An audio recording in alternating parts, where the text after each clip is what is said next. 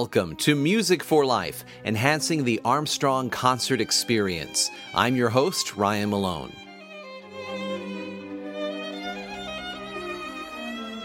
In today's episode, we will explore Peter Tchaikovsky's most famous ballet, Swan Lake, in the lead up to its performance by the Russian National Ballet at Armstrong Auditorium on January 29th.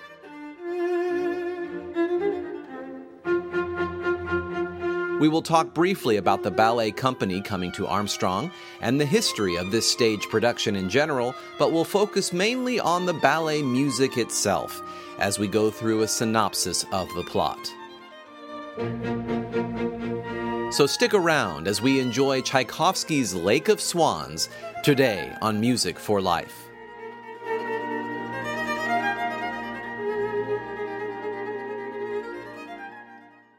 Armstrong Auditorium is once again excited to present the quintessential Russian ballet, Swan Lake, performed by the Russian National Ballet itself.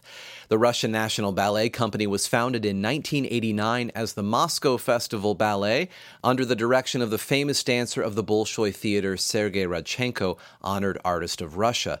This was during the transitional time known as Perestroika, when Russia was the USSR and every entity was government owned and operated. This first independent company of classical ballet began to develop rapidly and began a lot of touring in many countries. Radchenko had formed the group with dancers from the famous Mariinsky Theater in St. Petersburg, as well as the Bolshoi Ballet, one of the world's oldest ballet companies based in Moscow. Radchenko was himself a former star of the Bolshoi Ballet, and along with his wife Elena, principal dancer for both the Mariinsky Theater and the Bolshoi, they created an extra troupe under the moniker of the Russian National Ballet Theater. Now, both troupes successfully work as the Russian National Ballet. With solid knowledge of classical ballet and character dance, combined vast performance experience, a strong will, and infinite dedication to the art of ballet, the company gained notoriety, respect, and a following of audiences around the world. The tours are important to the company as this allows more exposure to classical Russian ballet, one of Russia's great cultural heritages as passed down through the ages. Thanks to its wide repertoire of famous ballet masterpieces, the high quality of its performances, the dancers, their costumes, the scenery, stage, and set design, and respect for the traditions of Russian ballet, the performances of the Russian National Ballet are enjoyed and praised by critics and audiences throughout the world. As one Los Angeles Times critic spoke of one of their performances, quote, a great school allows artists to brilliantly demonstrate their skills, genuine joie de vivre, a combination of typical and classical dances, the Russians managed to ignite our coddled, spoiled audience. This we have seen for the first time. Unquote. The company is known for preserving and presenting classical ballet in its purest form. The Radchenkos have focused their company on upholding the grand national tradition of the major Russian ballet works, those mainly of the famed choreographer Marius Petipa. Petipa is the choreographer who staged Swan Lake, with music composed by Peter Tchaikovsky. Swan Lake was Tchaikovsky's classical ballet debut.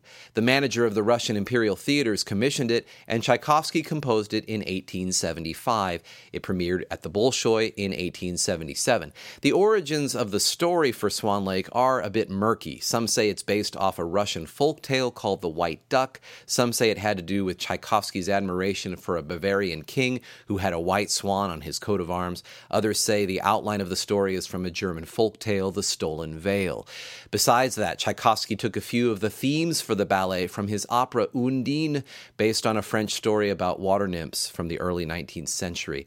Tchaikovsky told composer Rimsky Korsakov the reason why he took on the project Quote, I tackled this work partly for the sake of money, which I badly need, and partly because I've long been willing to have a try in this music genre.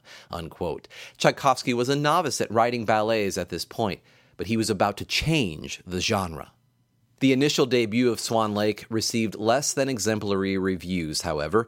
From a dance standpoint, many believe Tchaikovsky's music for the ballet to be overcomplicated and hard to dance to, too symphonic. Tchaikovsky himself admitted the music was more like a symphony than a ballet, and though we're used to that kind of music with ballet today, it wasn't the precedent at the time.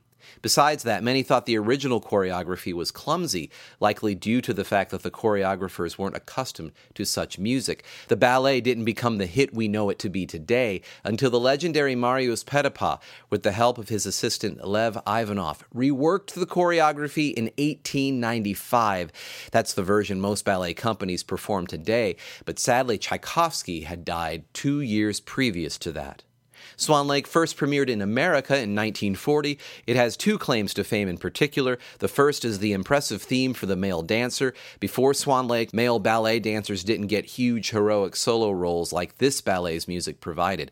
The second claim to fame is the coveted role of Odette slash Odile, usually played by the same prima ballerina, a virtuosic role to which many ballerinas aspire and which we will explain as we go through the plot.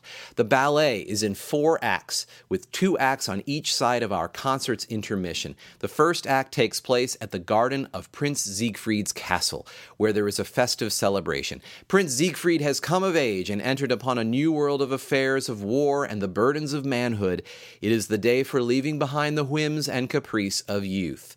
Let's hear how Tchaikovsky sets up the opening of this story. This is the first movement of Act One. We'll be hearing a recording of Andre Previn conducting the London Symphony Orchestra.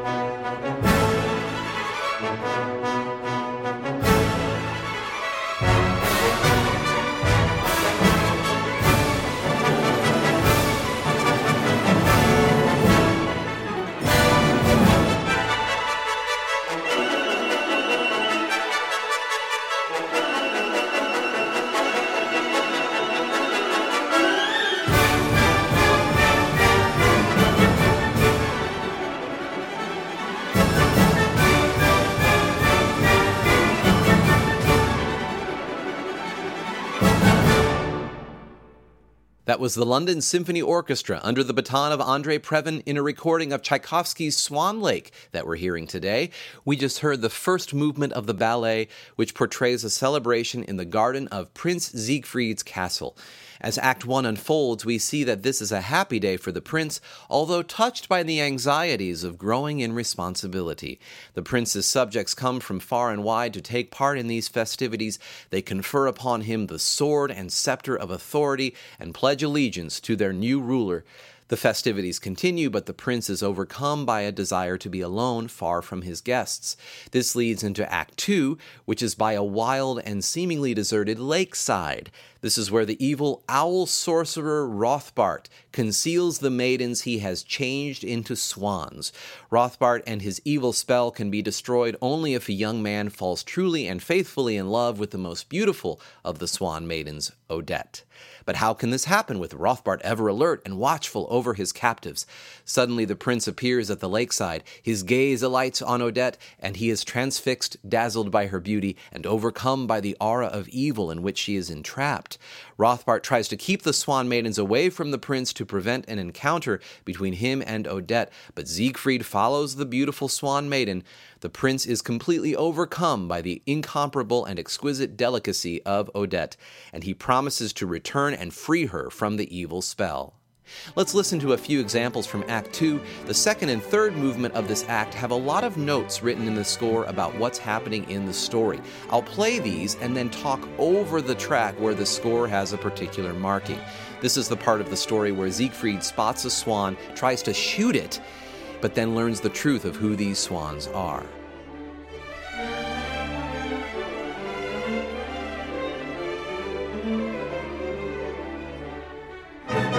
Here the score states Prince sees Swan.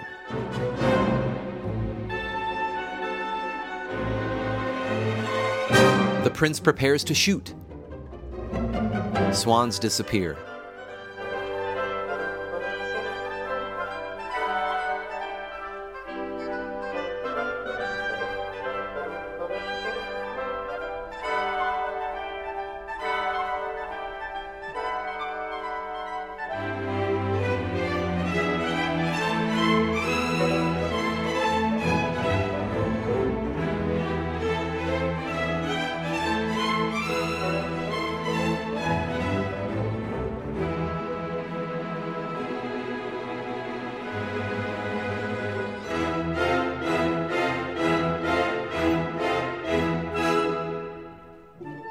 The score says that the girls tell the prince evil is what you are hunting for.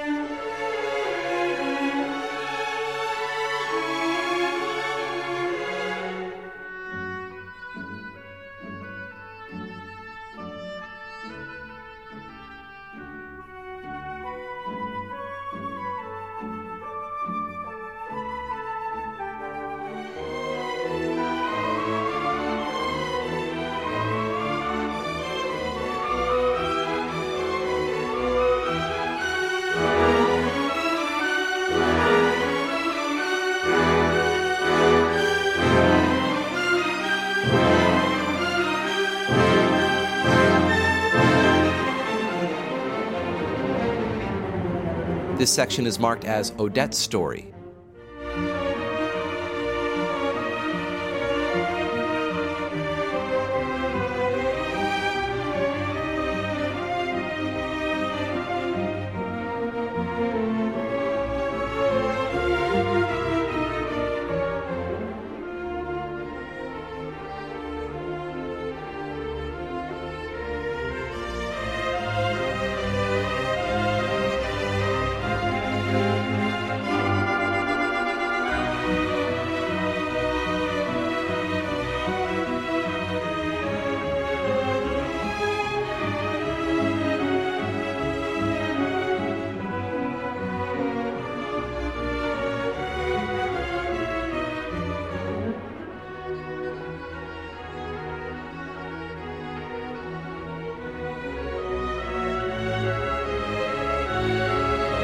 Is the appearance of the owl or the evil Rothbart.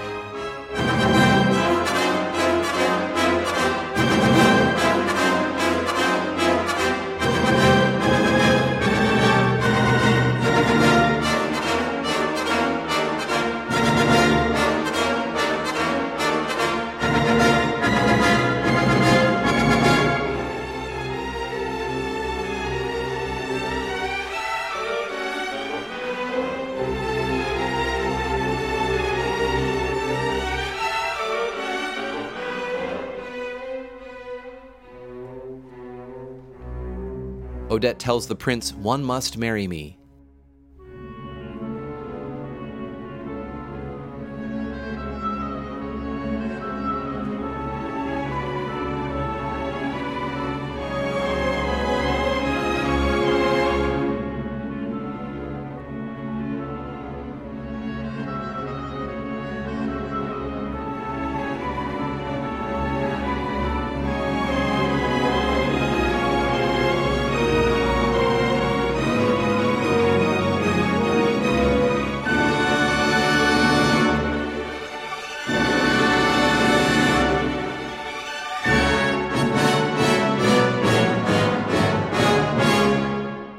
This movement is marked with the note A Line of Swans.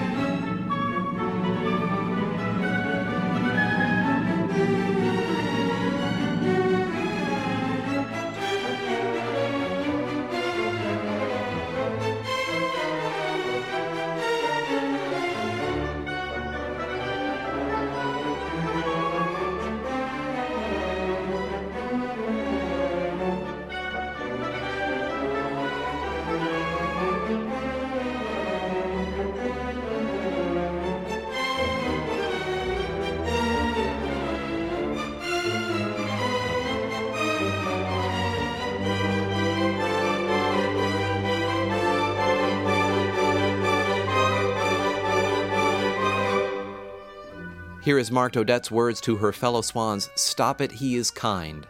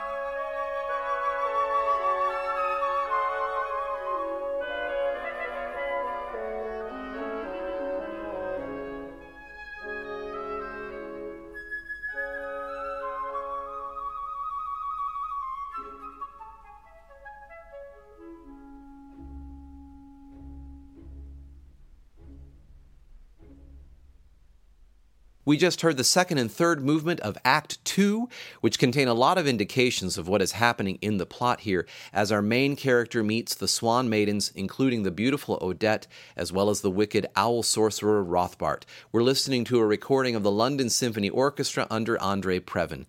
Let's hear a few more movements from this act. These are two short subsections of the next movement, one marked as Odette Solo, and the other marked as The Dance of the Little Swans, one of the most recognizable parts of the score.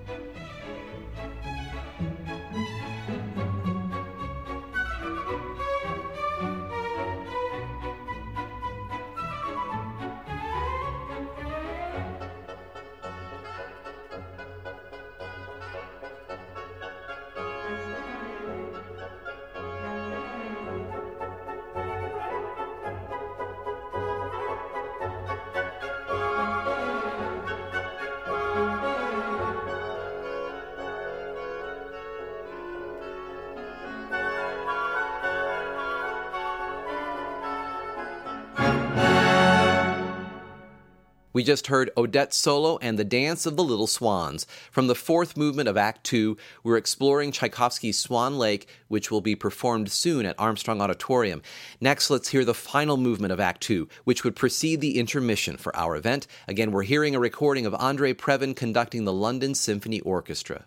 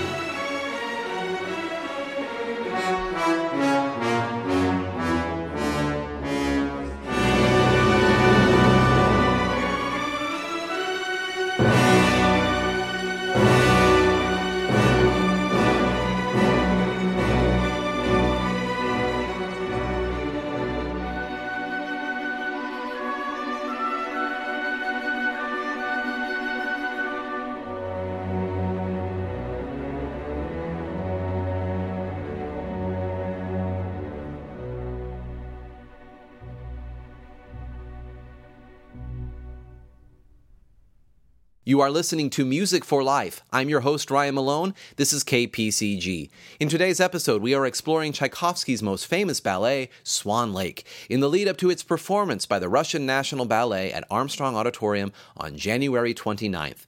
We've talked briefly about the ballet company coming to Armstrong, but have generally been focusing on the ballet music itself today. We just heard the final movement of the second act of this four act work. The concert will be divided into two halves, with acts 1 and 2 being on the front side of the intermission and acts 3 and 4 on the other side. We are listening to a recording of the London Symphony Orchestra under the baton of Andre Previn. Let's continue our exploration of the plot and some great musical moments. Act 3 takes place in the great hall of Prince Siegfried's castle. The castle resounds to the clamor of festivities. Renowned princesses from Hungary, Russia, Spain, Italy, and Poland are presented to the prince. He must choose one of them as his bride in order to strengthen his authority and consolidate his power. However, in none of these royal heiresses does he find a maiden comparable to Odette, to whom he has lost his heart. He rejects them all. Rothbart appears with a princess remarkably like the prince's beloved. He bewitches the prince into believing that this domineering and cunning maiden is in fact the queen of the swans. Even her name, Odile, sounds like Odette to the prince's ears. He chooses her as his bride, and at the same time, he sees a vision of Odette, and he understands that Rothbart and his daughter Odile have tricked him, and in despair, he leaves the palace. This act contains so many great musical moments, particularly how Tchaikovsky depicts the princesses from the five various countries. Tchaikovsky uses folk elements from each each of these cultures to depict these various countries. Let's hear the first two of those next. First is the movement marked Hungarian Csárdás, which has a slow section followed by a very quick section. After that, we'll hear the movement marked Russian Dance. It will be easy for you to tell when this begins because this movement is dominated by a violin solo.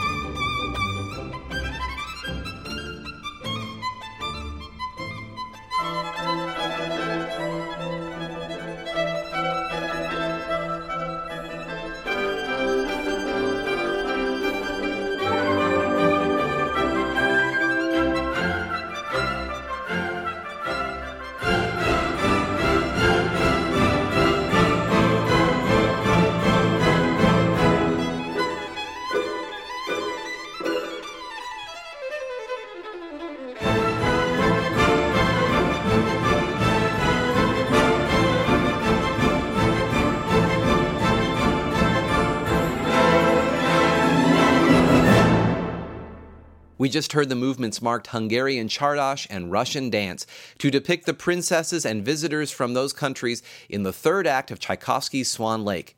Let's hear the next two countries represented. These movements are marked Spanish dance and Neapolitan dance, respectively, representing princesses from Spain and Italy. You'll hear the castanets in the Spanish dance, which is marked Tempo di Bolero.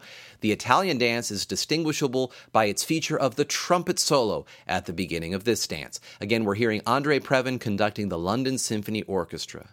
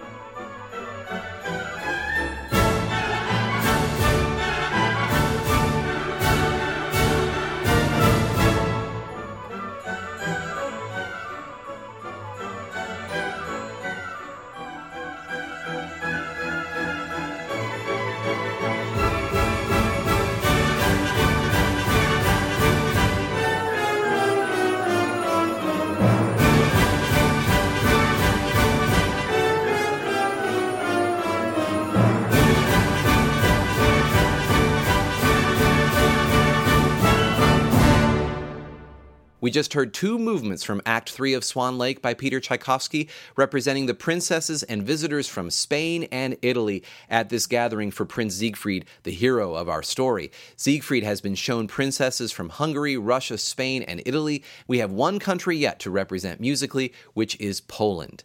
Tchaikovsky depicts this through a well known Polish dance form known as the mazurka.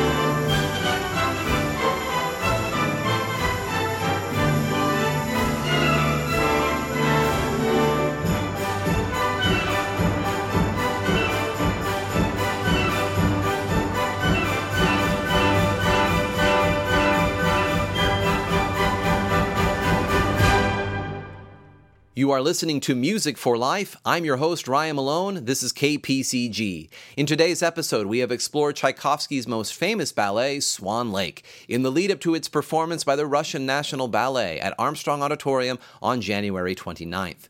We talked briefly about the ballet company coming to Armstrong and the history of the ballet itself, but generally have focused today on the ballet music as well as a synopsis of the plot. We just heard the mazurka from Act 3, the scene where various princesses of neighboring lands are brought before Prince Siegfried to be considered for marriage. The mazurka, being a famous folk dance from Poland, represented the princess from that country. In Act 3, the prince doesn't choose any of these princesses, though, but Odile, the princess that Rothbart tries to get Siegfried to marry so that he won't marry Odette and break the curse on the ladies he has trapped as swans. Act 4 is at the lakeside. Night falls again on Swan Lake. The maidens are anxious, for if the prince does not fulfill his vow to set them free, they will be doomed to everlasting captivity. Our antagonist raises a raging storm to conceal the Swan Lake behind a screen of dark clouds, but the prince rushes headlong through the storm to Odette. Inspired by true love, the prince overcomes all obstacles, and the spell cast by the evil sorcerer is dashed forever on the rock of true love. We're going to conclude today's program by hearing the end of the penultimate movement, which includes this storm, and then this leads to the final movement, recalling our main Swan Lake melody in the melancholy key of B minor, but ending triumphantly in the majestic key of B major. Before we hear that, keep in mind that more information about this event and all Armstrong Auditorium events can be found at armstrongauditorium.org. You can follow Armstrong on social media, and you can follow this program at the handle Music for Life PCG. Special thanks to Alexa Turgeon for all her research support with today's episode, and thanks to Seth Malone for his assistance in translating the Russian plot notes on the score. So here it is, the final storm and then the final movement from Peter Tchaikovsky's ballet Swan Lake in the recording we've heard today from Andre Previn conducting the London Symphony Orchestra. I hope you enjoy, and I hope to see you soon at Armstrong.